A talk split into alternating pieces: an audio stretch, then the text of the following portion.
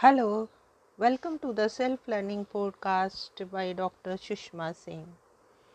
Let us start discussion on Unit 3 Contextual Dimensions of Democratic Decentralization Social, Economic, and Geographical. The concept of democratic decentralization has become fashionable in modern economic and political theories. For political restructuring and for fashioning new strategies for economic development. The term is, however, is not of recent origin. It has been much discussed and debated by writers, social reformers, political philosophers, modern pluralists, and liberal socialists. Democratic decentralization has been described by various names in India, such as functional democracy, grassroots democracy, building from below, Panchayati Raj, etc. Strikingly speaking, the term decentralization does not necessarily contain a democratic connotation. Hence, the adjective democratic is used to impart a special meaning to the term. It is democratic in the sense that the source from which power is decentralized has its democratic base, and the body to which power flows is also organized. The meaning of democracy is that people may determine the whole process of rural development right from the formulation of policies to implementation and evaluation. However, much more importance has been assigned to democratic element in all of them than to its development aspect. The concept of democratic decentralization in the Indian context has mostly been associated with the Gandhian philosophy of non-violent social order consisting of self-sufficient village republics. Centralization according to Mahatma Gandhi as a system is inconsistent with the non-violent structure of society. Since centralization cannot be sustained and defended without adequate force, he suggested that if India were to evolve along non-violent lines, it would have to decentralize.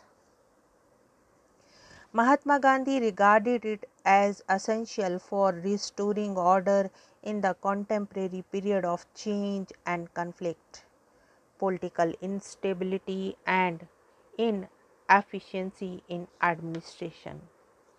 It would be apt to say that in the absence of a viable economic policy, the alternative is to examine critically and dispassionately the Gandhian economic and political ideas.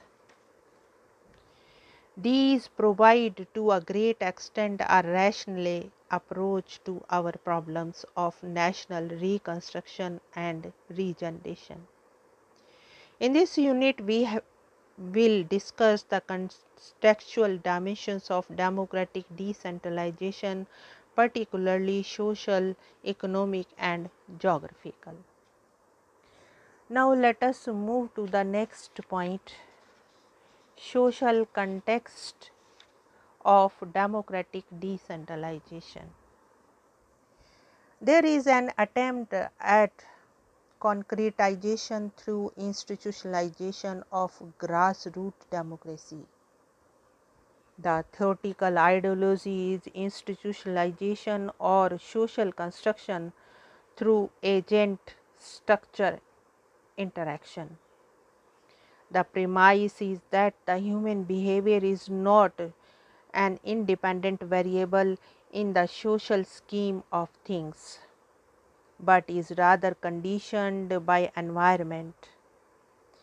Environment is a generic term which includes broadly the social, political, legal, administrative, and economic environment that generally conditions the way we think and perceive, broadly imply culture. If human behavior were indeed a dependent variable as professed by the institutionalist sociologist, introducing the right structures in the social domain would impact on the pattern of socialization and consequent internalization of values, thus modifying behavior desirably over time.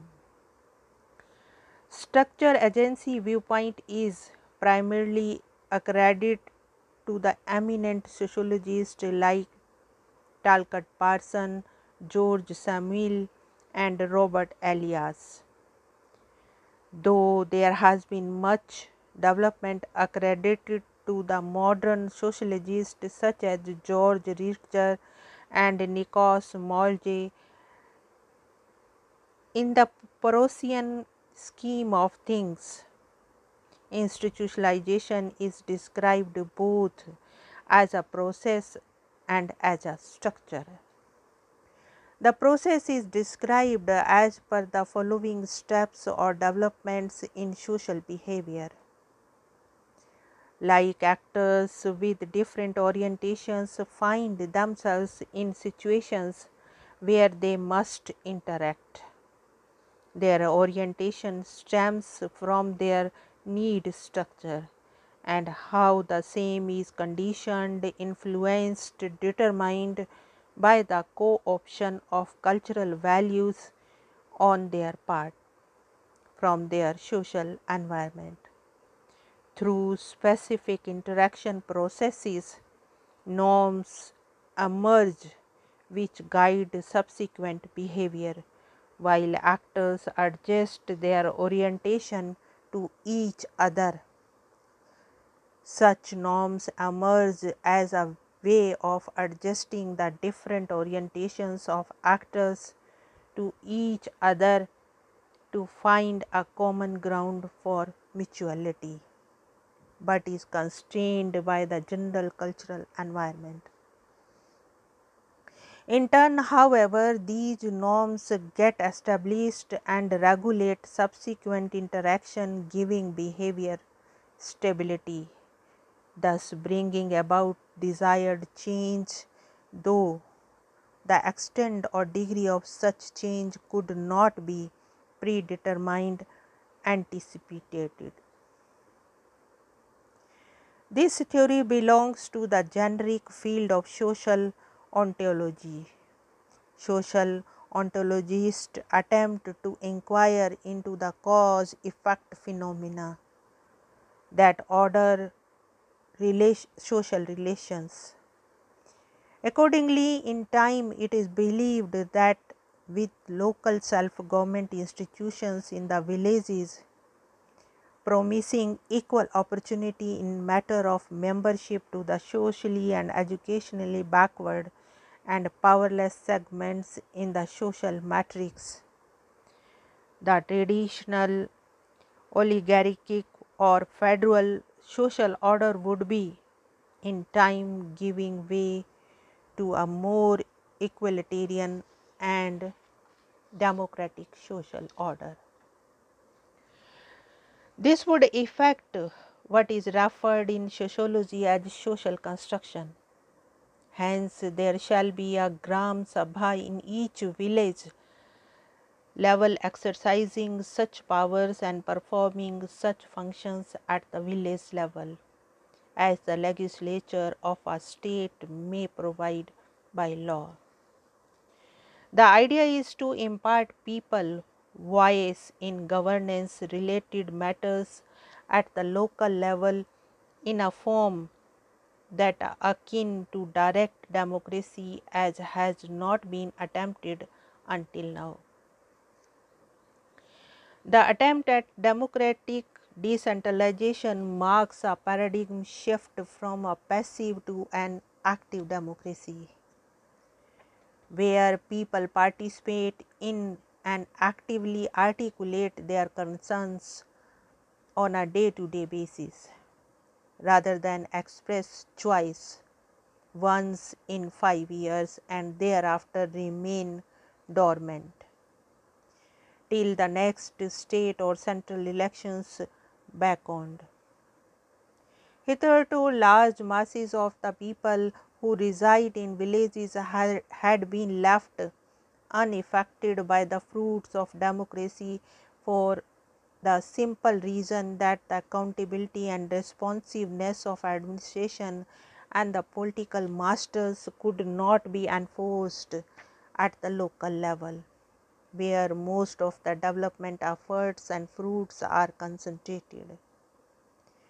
This well nigh negates the plan effort since targets remained unmet, largely due to the ineffective implementation of development policies and fraudulent practices on the part of the government functionaries that went unreported and unscrutinized.